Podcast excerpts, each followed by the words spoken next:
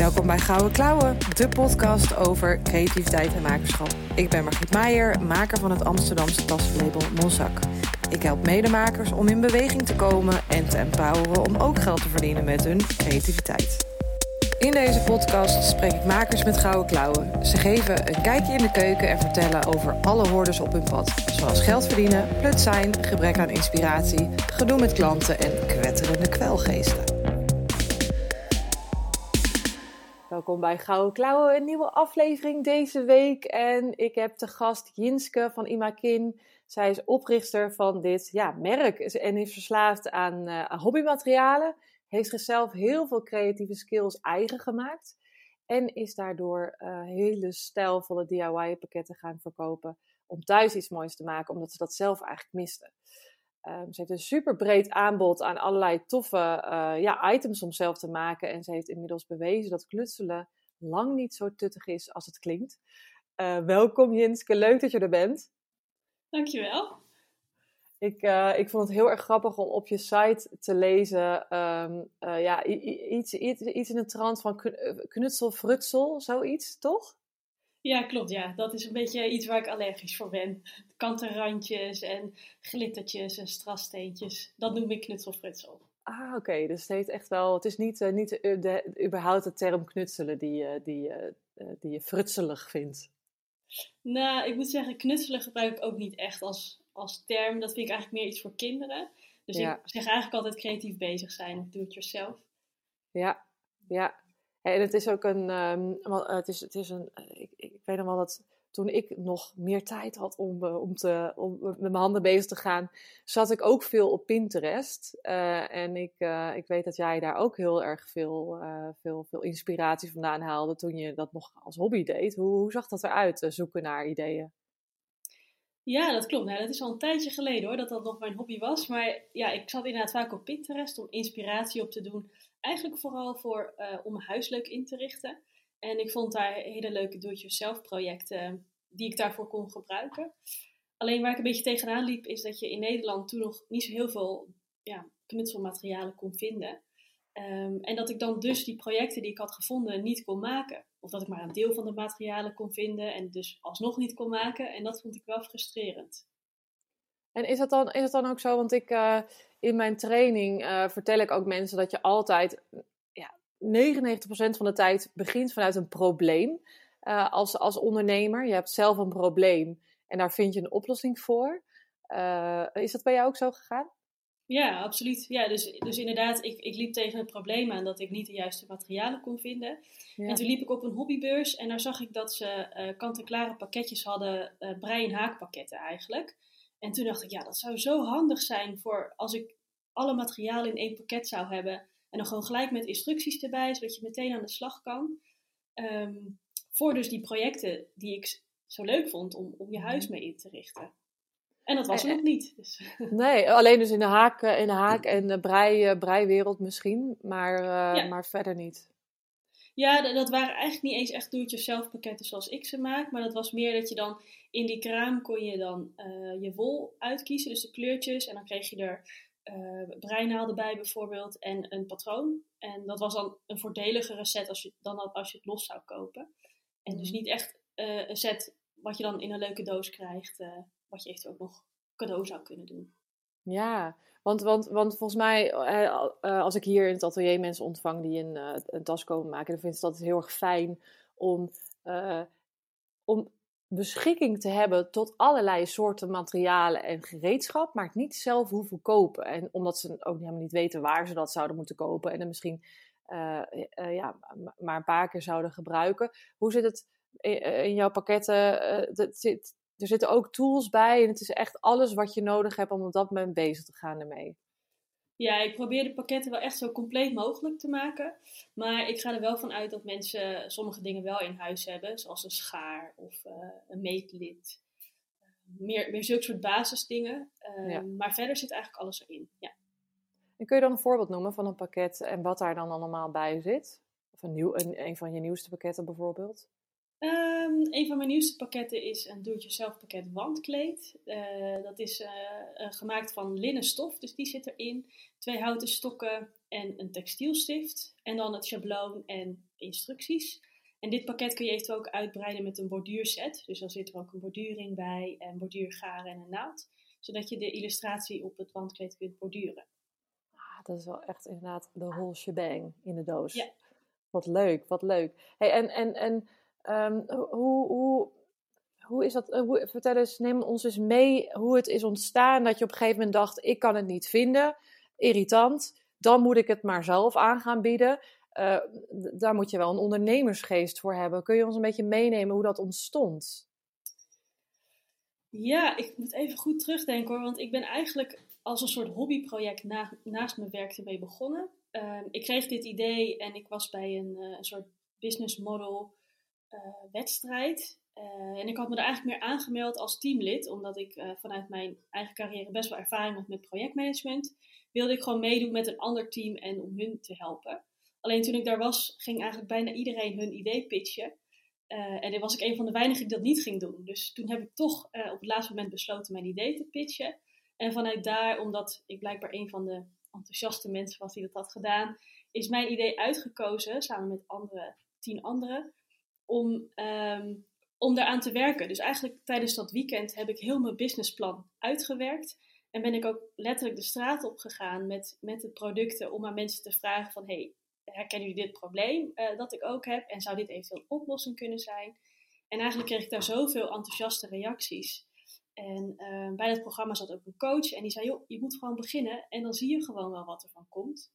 Um, ja, en vanuit daar ben ik inderdaad gewoon gaan zoeken naar, naar leveranciers. Uh, en dat heeft gewoon in het begin heel veel tijd gekost om de juiste leveranciers te vinden. Um, maar ja, en vanuit daar is het eigenlijk steeds verder gegroeid. En, en uh, het vinden van leveranciers voor, voor materialen in grotere aantallen. Want je gaat niet naar de pipo's om dan je spullen in te kopen natuurlijk. Nee, precies. Dus dan moet je echt gaan zoeken naar producenten en groothandels. Uh, in het begin heb ik dat wel vooral online gedaan. Maar ik ben ook naar beurs gegaan om, om daar andere bedrijven te leren kennen. maar dat is echt wel een lang proces geweest. Um, en ja, ik, ik, ik heb nu echt wel een soort basisleveranciers waarin ik veel samenwerk, maar nog steeds als ik een nieuw project bedenk en uh, de materialen die ik niet nodig heb, of die ik nodig heb, maar niet uh, beschikbaar zijn bij die leveranciers, moet ik weer opnieuw beginnen met zoeken. Dus dat blijft ja. een soort uh, zoektocht steeds.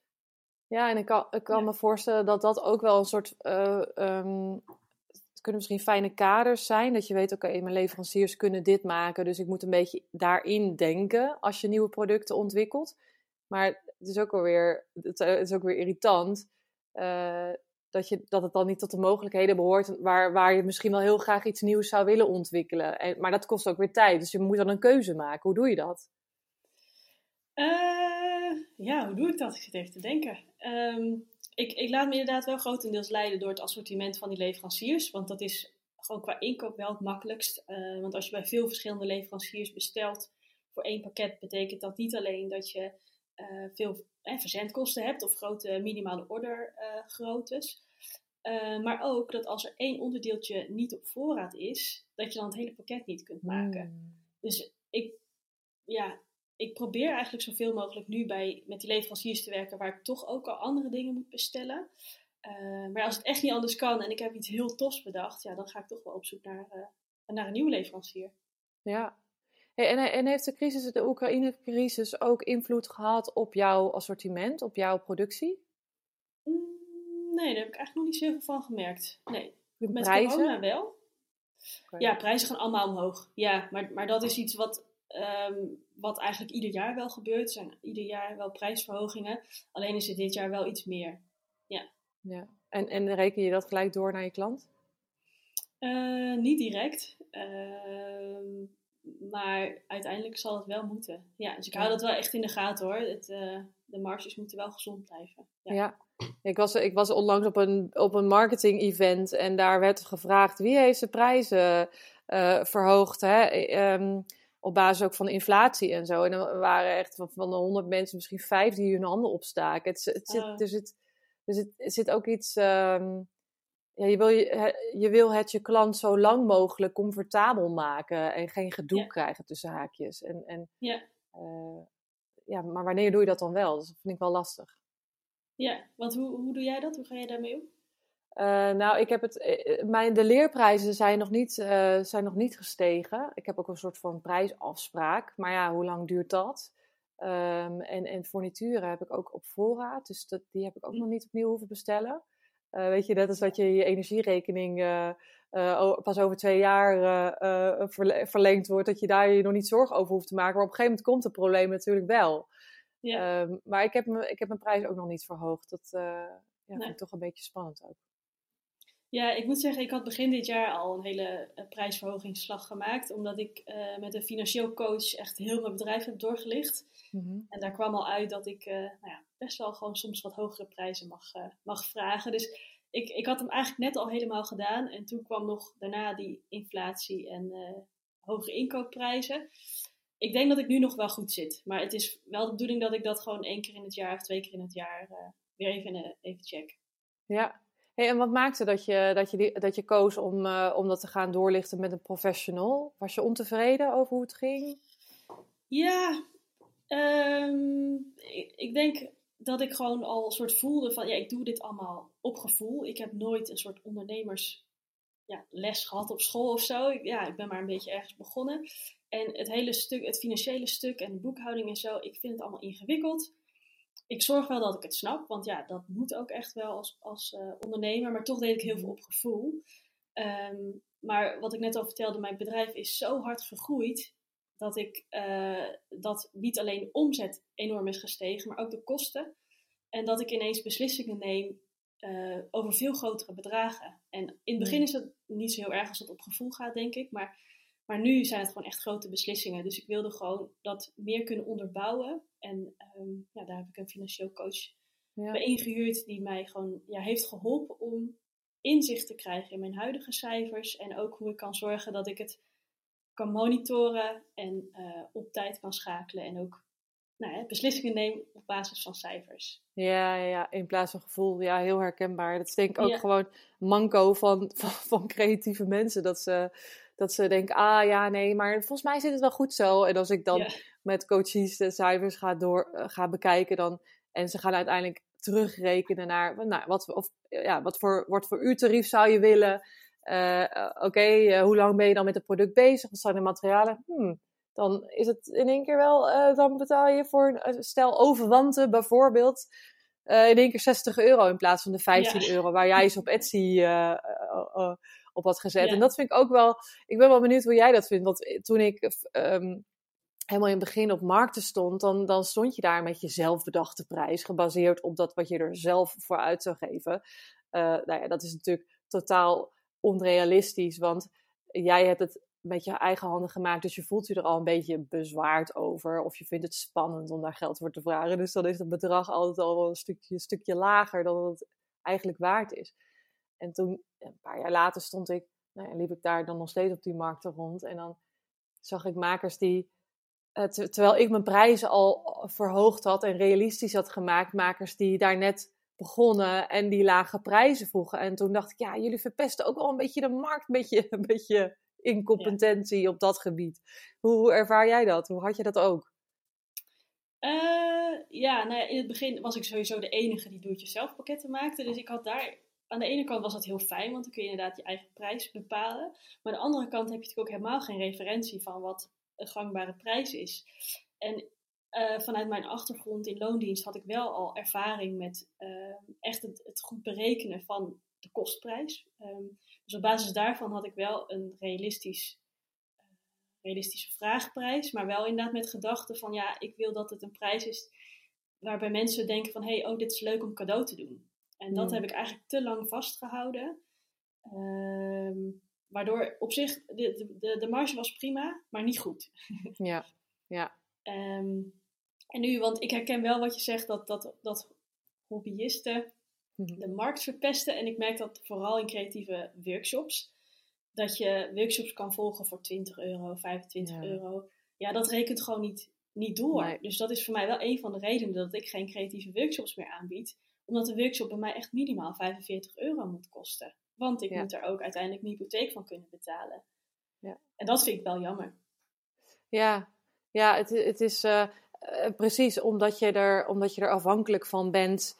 en, en meer ervaring hebt met, met prijzen, weet je gewoon de juiste prijs te vragen. Of in ieder geval een realistische prijs te vragen. En, en, ja. En, ja, en dan gaat het op een gegeven moment ook over de keuze van waar, waar besteed ik mijn tijd aan? Want als ik mijn tijd besteed aan het binnenhalen van een klant, bijvoorbeeld die wil adverteren op mijn blog, uh, in plaats van een workshop geven, ja, dan hou ik daar uiteindelijk meer geld aan over dan dat als ik een workshop ga geven voor 25 euro per persoon. Mhm. Ehm, en dat is als je groter wordt, groter groeit als bedrijf, dan moet je echt keuzes gaan maken in, in waar je tijd aan besteedt. Ja, ja. Ja, dat, dat, dat, dat is sowieso echt een, een waanzinnig interessant onderwerp, vind ik. Tijd. Ja. Word me daar ook steeds bewuster van. Want ja, ik heb nu al minder tijd dan een minuut geleden in mijn leven. Weet je dat idee? ja, Laatste sprak ik iemand die, die had het over het boek. Uh, een, boek die heet 4000 weken. Ik, moet hem, ik ga hem nog oh. lezen. Maar zij tipte mij dat boek toen ik zei dat ik zo geïnteresseerd was in het fenomeen tijd. toen, ja. En dus je hebt dus maar 4000 weken in je leven. Dat klinkt heel weinig. Ja, maar ook weer, eh, hoe zeg je dat? 4000 weken, ik heb er ook niet echt een soort gevoel bij van hoeveel dat dan is. Nee, nee maar, maar 365 dagen klinkt alweer anders. Want het zijn natuurlijk dagen en geen maanden, maar... Ja.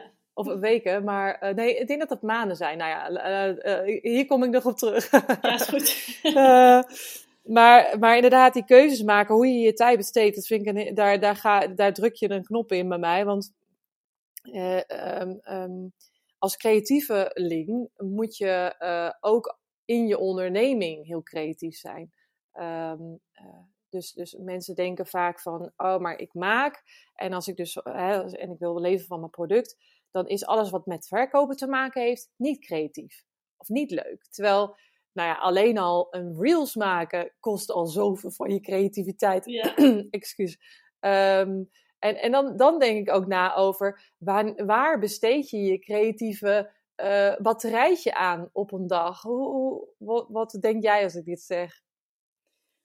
Ja, ik vind het heel mooi uh, gezegd. Ja, ik, um, je creatieve batterijtje, dat is inderdaad iets.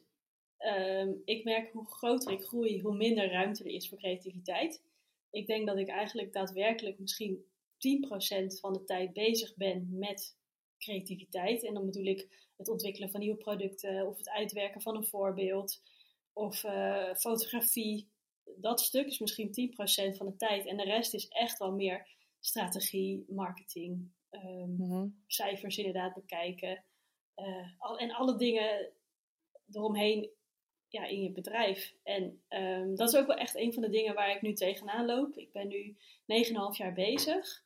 En ik merk dat ik het steeds lastiger vind om inderdaad motivatie te vinden om nog weer verder te gaan. Um, uh, ja, hoe zou ik dat nou mhm. uitleggen? En dat komt denk ik omdat ik, ik ben geen ondernemer geworden om het ondernemen. Maar eigenlijk mhm. inderdaad om bezig te kunnen zijn met creativiteit en mijn hobby. En dat is nu weggevallen. En dan uh, ja, is gewoon de vraag die ik me steeds meer stel van hey, hoe kan ik ervoor zorgen dat ik weer meer creativiteit terugkrijg in mijn werk? Ja, en dan, dan is het ook nog zo van wat is voor jou creativiteit? Want ik vind het heel leuk om een landingspagina te bouwen bijvoorbeeld. Dat vind ik ook heel, een heel creatief proces. Maar uh, wat, wat, wat, wat valt er bij jou onder creativiteit? Ja, nou ja, eigenlijk wat vroeger mijn hobby was, was dingen maken voor in mijn interieur. En dat maakt helemaal niet zoveel uit wat het dan is. Meubels opknappen of eh, nou, een wandkleed maken of, of, wat dan ook. Al die dingen, dat is weggevallen. En het is niet dat ik dat helemaal niet meer doe. Maar als ik dat nu doe, wil ik er in ieder geval foto's van maken. Of om er een do-it-yourself pakket om, uh, omheen te maken. Of voor content op mijn blog of Instagram. Dus die hobby is weggevallen. Um, ja. En dat uh, ja, vind ik soms lastig. Ja, en, en dat, dat, ja, dat herken ik. Ik kan me goed voorstellen dat je dat mist. En, en, en het is ook zo irritant. Op een gegeven moment als ondernemer kan je ook niet meer ontweten. Dus je, je weet wat er, what it takes om, om iets neer te zetten, om een merk te bouwen. Uh, je weet wat je nodig hebt wanneer je een blog schrijft. Je weet wat je nodig hebt, hè, welke knop je moet draaien om, om door meer mensen gezien te worden.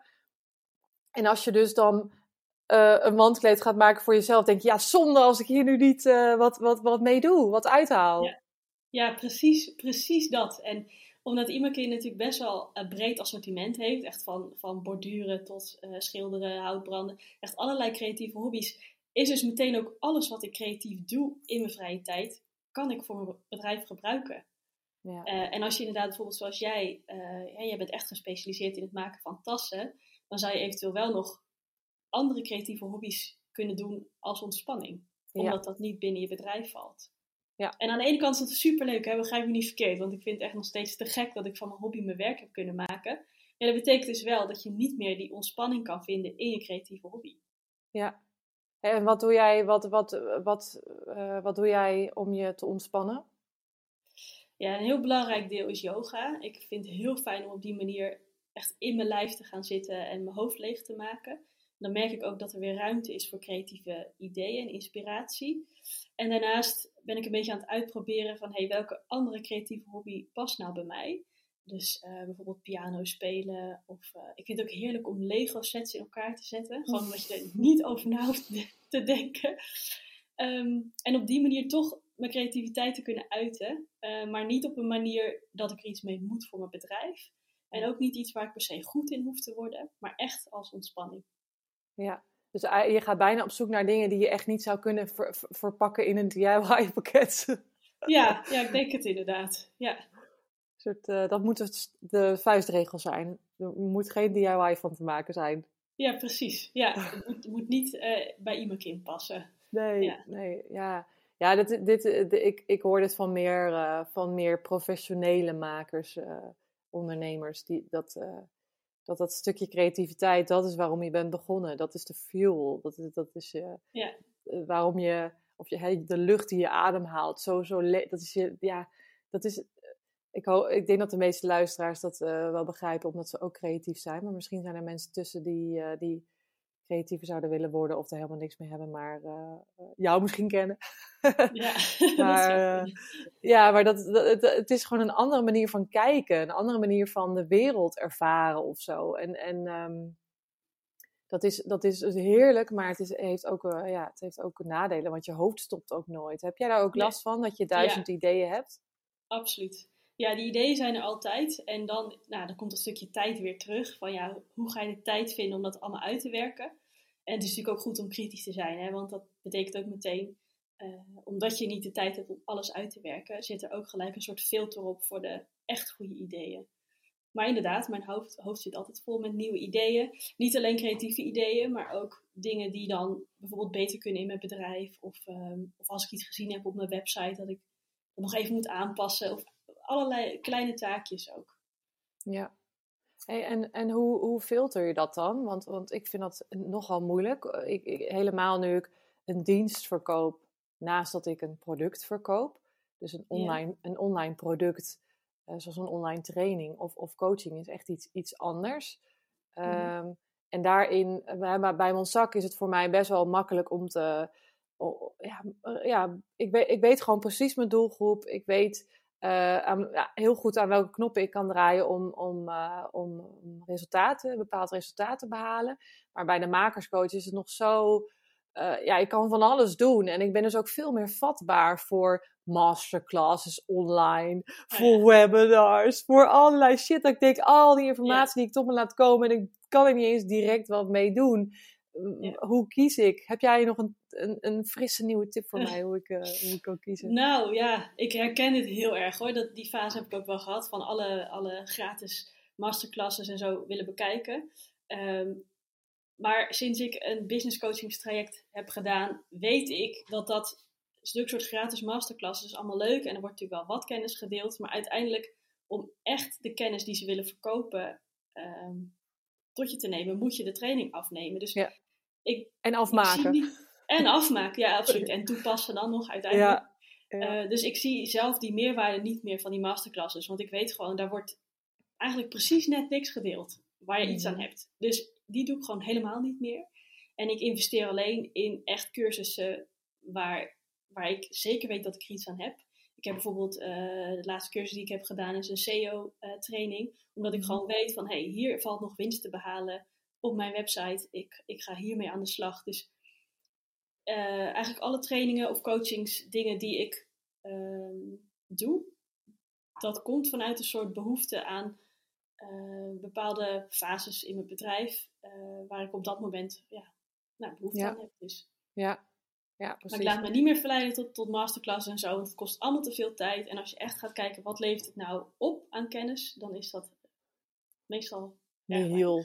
Ja, ja, precies. En, en eh, het, het, het, het laat je redelijk verstrooid eh, en leeg achter. Ja, en dat doen ze expres, want ze willen Ja. graag een cursus verkopen. Dus dat snap ik ook. Het is gewoon een, een, een verkooptool. Het Ja. enige denk ik, ja, dit is misschien iets wat, wat, wat vijf jaar geleden werkte, maar nu doet iedere business coach en iedere cursusaanbieder doet dit.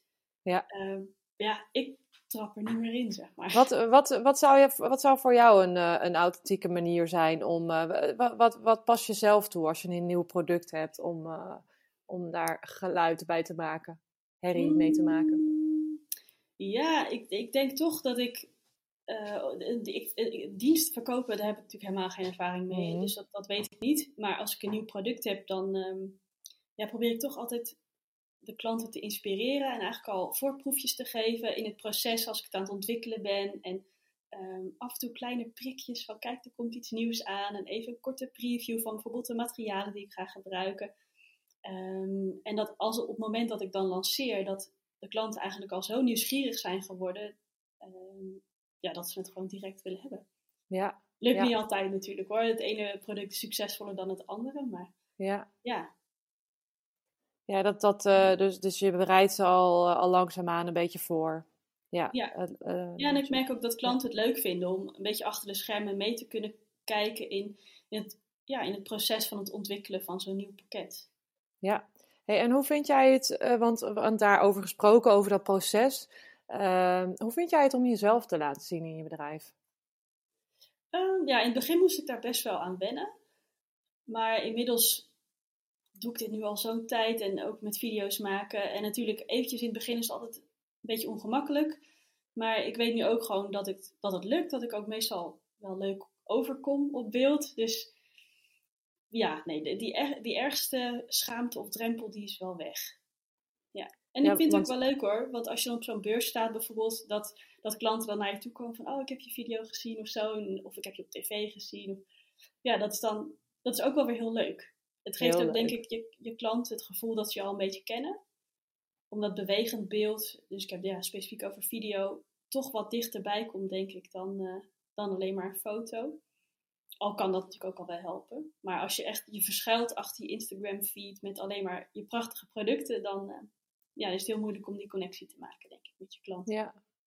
Heb je daar wel eens ehm, jezelf, heb, je, eh, heb je jezelf daar wel eens in verdiept, in, in meer personal branding? Hoe dat, hoe, dat, hoe dat werkt? En is dat een bewuste keuze of is het gewoon natuurlijk voor je? Ehm, nou ja, in eerste instantie, ik, ik moest in het begin natuurlijk heel veel leren over marketing en branding en daar wist ik helemaal niks van af. Maar wat ik vaak terug zag komen in de blogs die ik las of eh, tijdens business coachingstrajecten, was toch wel van ja, mensen doen zaken met mensen en niet Mhm. met je product of je merk. Dus je moet gewoon jezelf laten zien. Ehm, en, en dat ben ik gewoon gaan doen. Foto's plaatsen van mezelf, stories maken, uiteindelijk ook video's maken. Ehm, en ik denk ook wel dat, kijk, Imakin is natuurlijk gewoon een losstaand merk. Maar uiteindelijk ben ik wel degene die Imakin maakt Mhm. of zo. Dus ik hoor ook heel vaak dat mensen zeggen, jij bent Imakin. Nou ja, ik probeer dat wel echt los te koppelen en dat, dat zakelijk te scheiden wel.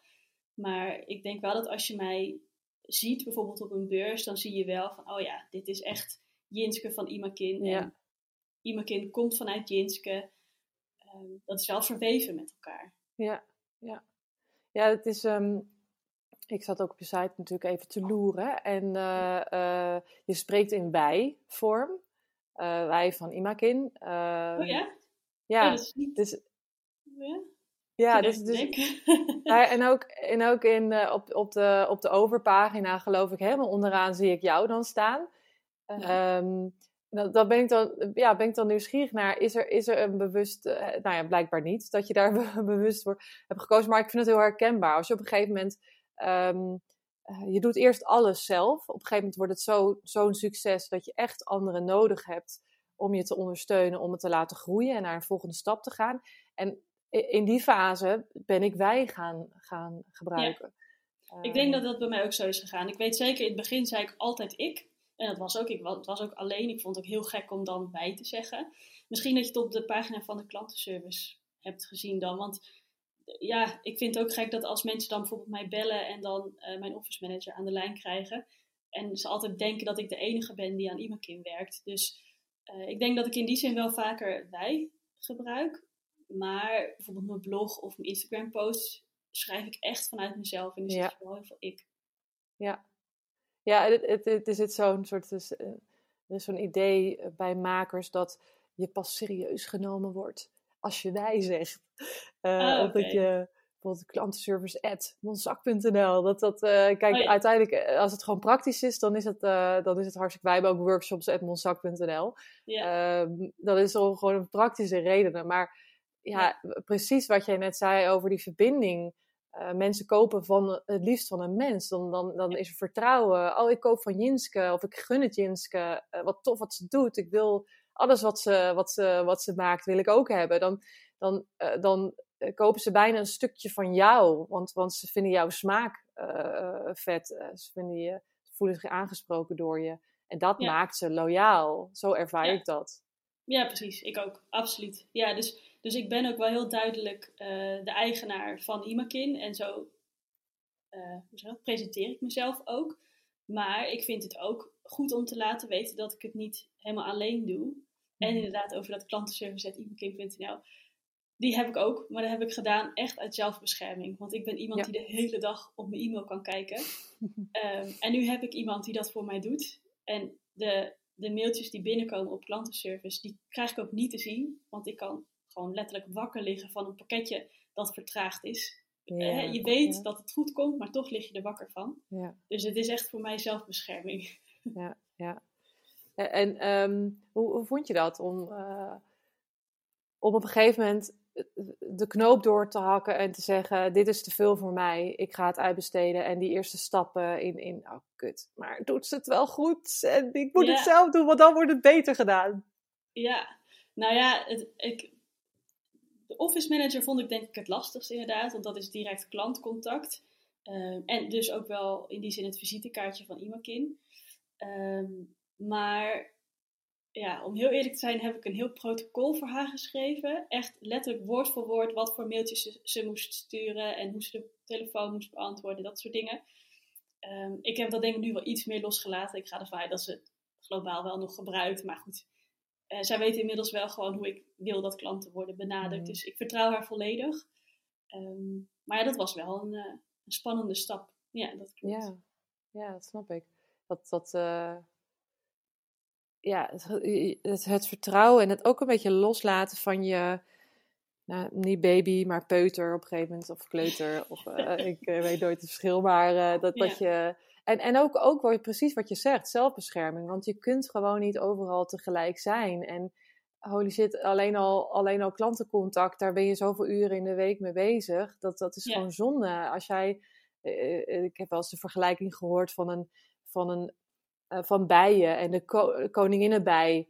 Uh, um, dat, je, dat je, jij bent de koninginnenbij en jij, jij hebt alle creativiteit in je om ook nieuwe producten uh, te ontwikkelen die ervoor zorgen dat er uiteindelijk weer groei en omzet komt. Ja. Um, en, en dat, dat ja, de, de, niet alle taken hoeven door de koningin gedaan te worden en daar heb je dan de andere bijen voor. Um, ja, dat, dat vind ik een mooie vergelijking. Ja, nee, een hele goede vergelijking, absoluut. Ja. ja, en ik moet wel zeggen, een office manager voelt nog steeds een soort, als een soort luxe uitbestedingstaak, of hoe zeg je dat? Mm -hmm. um, en, en die vind ik ook nog steeds het lastigst of zo. En ik, ik weet gewoon dat het goed voor me is. Ik denk niet eens per se qua tijd, maar vooral dus uh, energie en focus. Uh, maar ik merk dat ik andere dingen uitbesteden vond ik veel makkelijker, omdat ik bijvoorbeeld uh, met het, het, versturen van webshopbestellingen, dat kon ik gewoon fysiek niet meer aan. Dat ging gewoon niet, want dan was ik letterlijk de hele dag alleen maar pakketjes aan het inpakken. En dat is natuurlijk, dat wil je graag. Je wil graag dat er veel bestellingen zijn om in te pakken. Maar dat betekent wel dat er gewoon geen tijd meer is voor alle andere dingen in je bedrijf.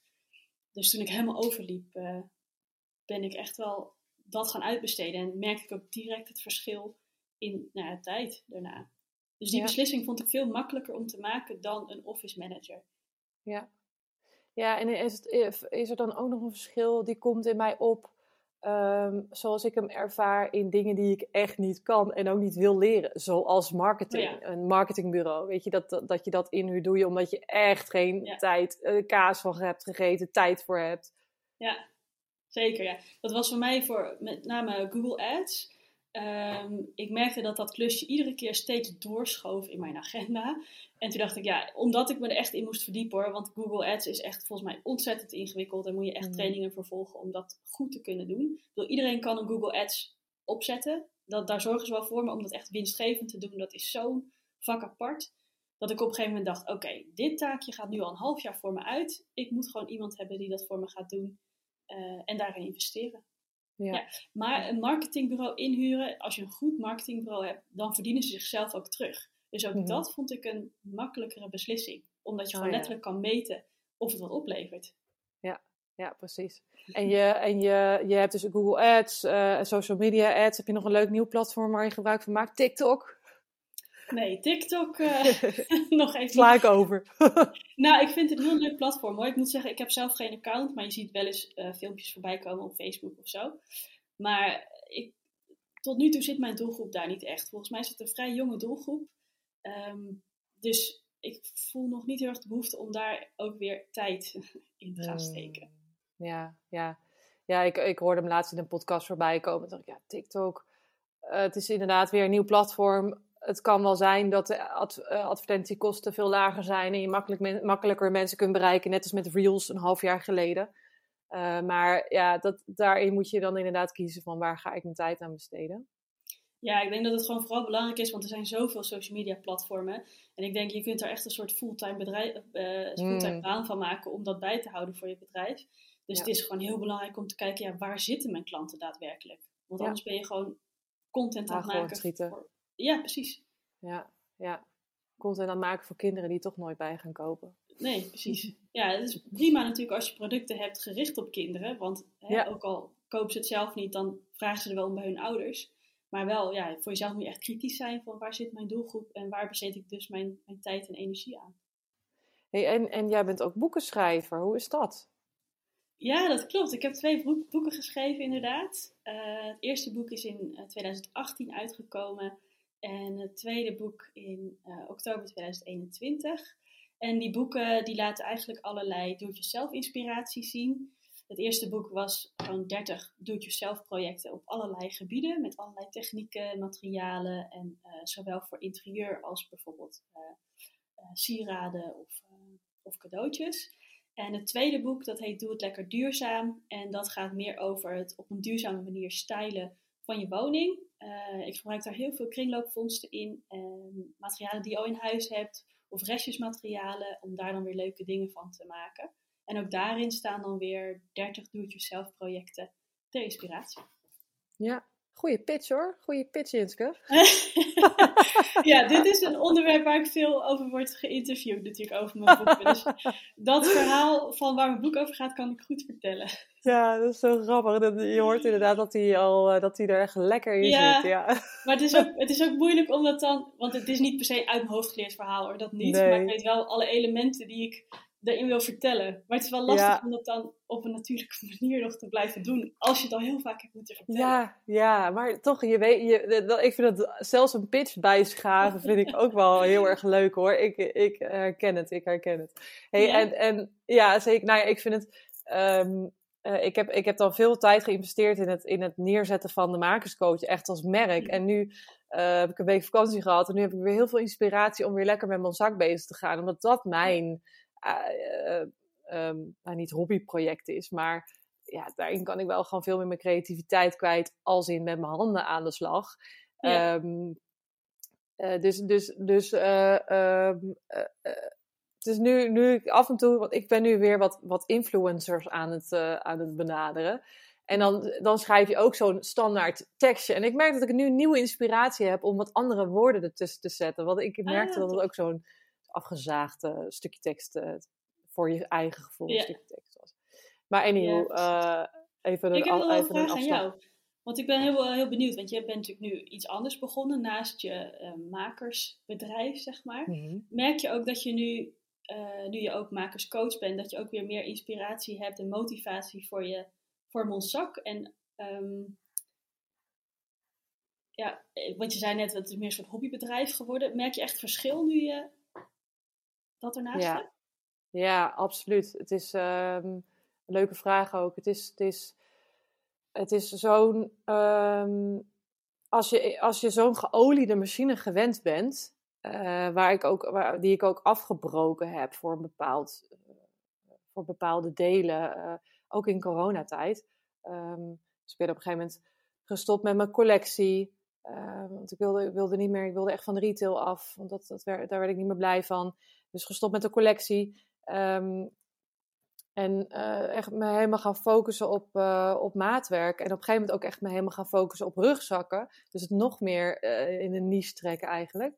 Ehm, dat, dat, dat, dat maakte dat ik niet meer dat taslabel was waar je even langs kan gaan om een tas te kopen. Of even, waar je, wat je veel, veel in winkels zou kunnen zien of bij mij in het atelier zou kunnen zien. En dat maakt het veel specifieker. Dus ik, het was een, echt een geoliede machine. En toen heb ik het wat meer eh, behapbaarder gemaakt voor mezelf om er iets naast te kunnen gaan doen. Want ik herken heel erg wat je zegt, dat je eh, op een gegeven moment, ik ben ook al 11, 12 jaar bezig. En je, je, als ondernemer kan je ook heel veel uitdaging halen in, in je onderneming bouwen en allerlei dingen uitproberen en zo.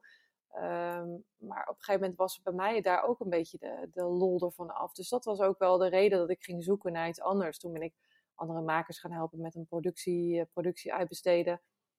Um, of andere makers waren mensen die tassen wilden verkopen. Maar dat was het ook niet. En toen dacht ik, ja, ik vind ondernemerschap leuk. Kan ik daar niet wat mee?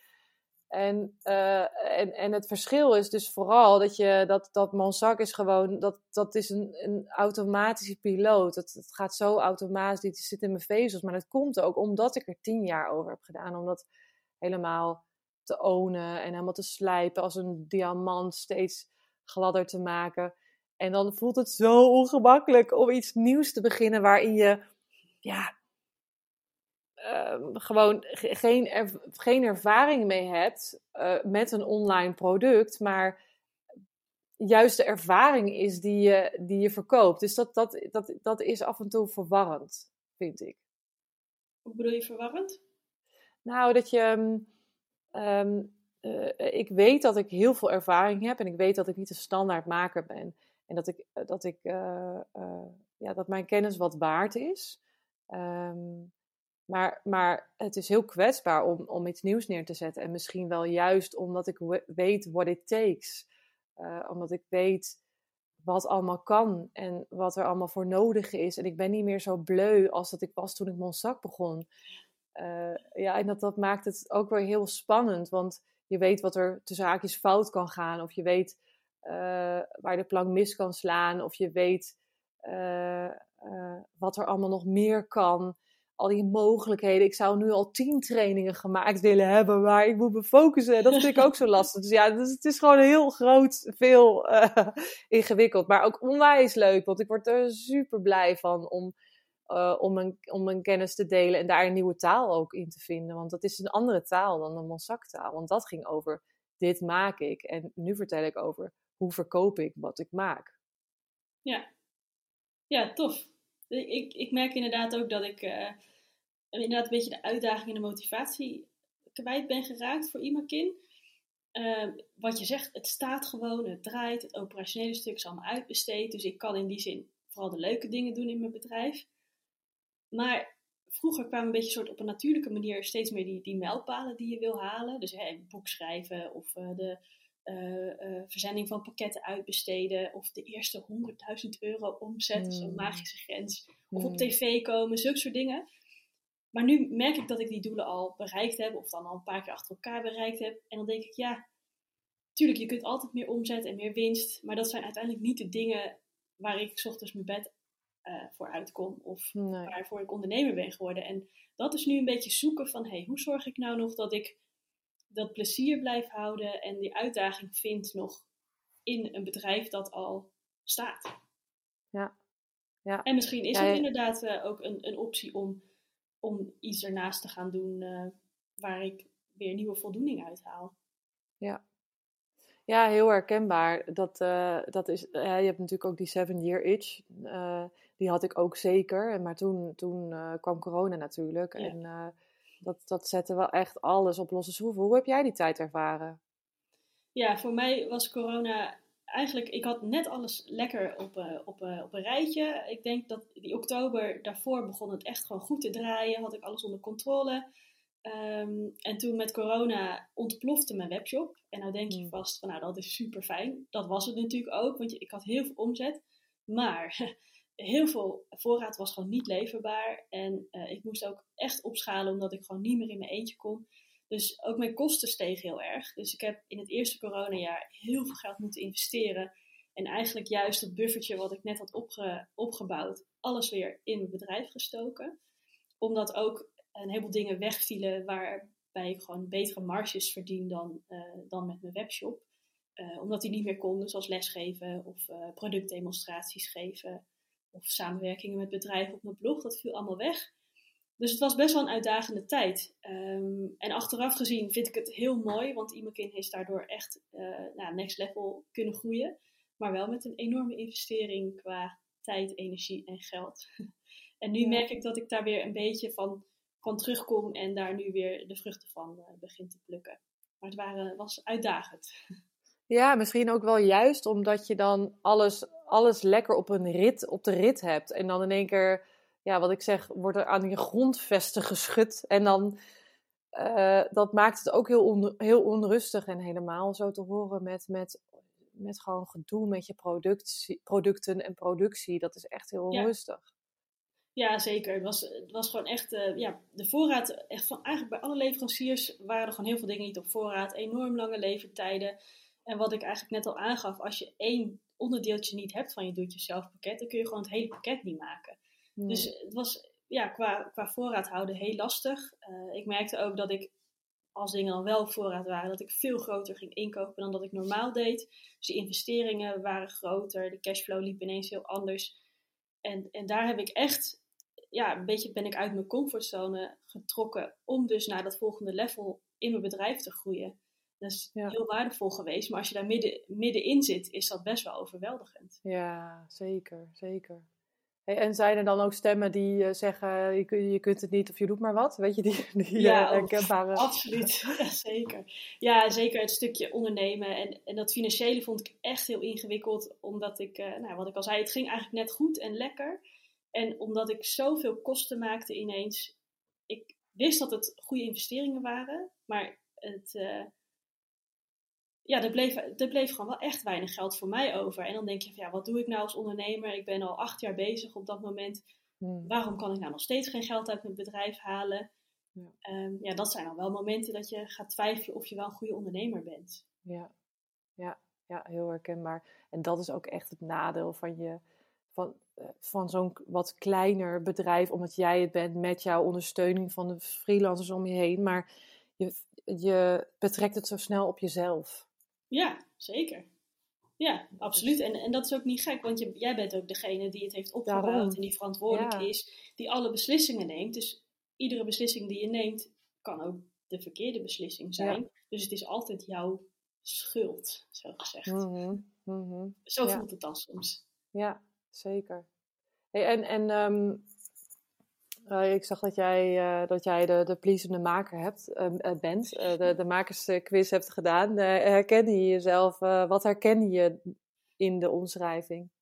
Mm, ja, ik denk wel het, het, het, goed aan kunnen voelen van anderen, anderen graag tevreden houden.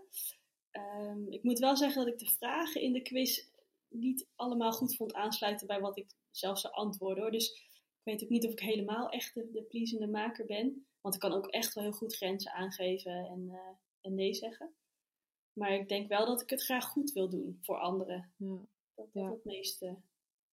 Nou, en dat, ik moest eraan denken, omdat dat, dat, dat ook juist in zo'n uh, onrustige coronatijd, uh, dat, dat, merk ik in ieder geval. Als, als, het is heel fijn als dingen gewoon in een bepaald um, met een bepaalde structuur lopen. Die structuur die je voor jezelf hebt neergezet. Dat je weet, ik, ik doe op bepaalde dagen deze en deze dingen. Ik weet wat ik ongeveer moet doen. Dat je weet wat je er, ook wat je eruit haalt.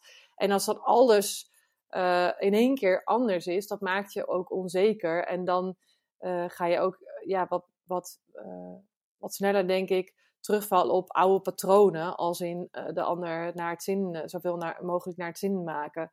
Um, of, of, in mijn geval heel hard, heel hard werken, nog harder werken. Misschien kan ik nog een tandje erbij. Uh, ik ben de ja. koelemaker. Uh, en ook niet, we, zijn, we hebben allemaal iets van alle makers in ons. Um, um, maar uh, ja, dat, dat is gewoon een soort, in, in juist in die overleving komen die, komt de ware aard naar boven. En, en, ik denk dat, dat, dat je als maker ook gewoon het belangrijk vindt om, om iets te doen waar je de ander mee kan helpen. En dat je daar dan een beetje in door kan slaan. Ja. Ja, ik zit even te denken hoe dat voor mij is. Ik, ik weet niet zo goed. Nee, maar als je met klanten werkt, dan is het sowieso altijd, wil, wil je altijd uh, de, de ander het naar het zin Zeker, maken, tuurlijk. Ja, ja, absoluut.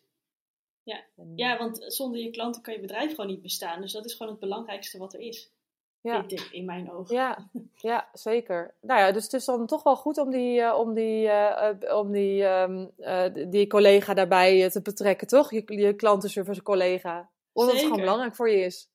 Ja.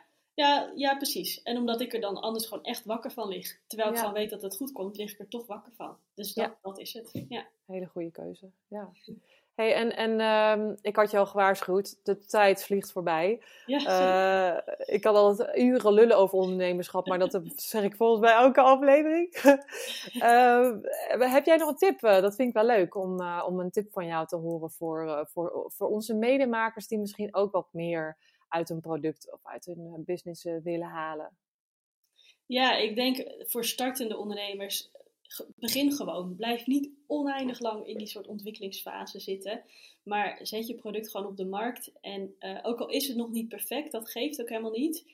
Uh, want het gaat nooit perfect worden. Want jouw skills, die groeien zeg maar mee. Ook uh, niet alleen je skills als maker, hè, in je ambacht, maar ook als ondernemer. Dus wat nu voor jou een 8 voelt, voelt over vijf jaar misschien als een soort 6. Dus je mhm. kunt nooit die perfecte team bereiken. En zet je product gewoon in de markt en um, ja, kijk gewoon hoe klanten erop reageren. En dan kun je het vanuit daar weer steeds verder verbeteren, uh, totdat je misschien heel dicht bij een perfect product komt. Hmm. Maar um, ja, ik denk dat mijn belangrijkste advies is om gewoon te beginnen. Ja, gewoon beginnen, daar ben ik het helemaal mee eens. Uh, ik wil je onwijs bedanken voor al je, al je mooie verhalen en uh, je openheid. Ja, graag gedaan. Ik vond het een leuk gesprek. Dankjewel. Heel erg leuk, dank je. Ik uh, uh, wil even tegen iedereen die luistert zeggen: vind je dit een leuke aflevering? Vind je het een leuke podcast? Geef vooral sterren, dat is erg belangrijk in podcastland. En voor mij, zodat ik nog meer uh, makers kan inspireren, of wij als makers samen nog meer makers kunnen inspireren. En ik hoop dat je er volgende week weer bij bent. Dankjewel voor het luisteren.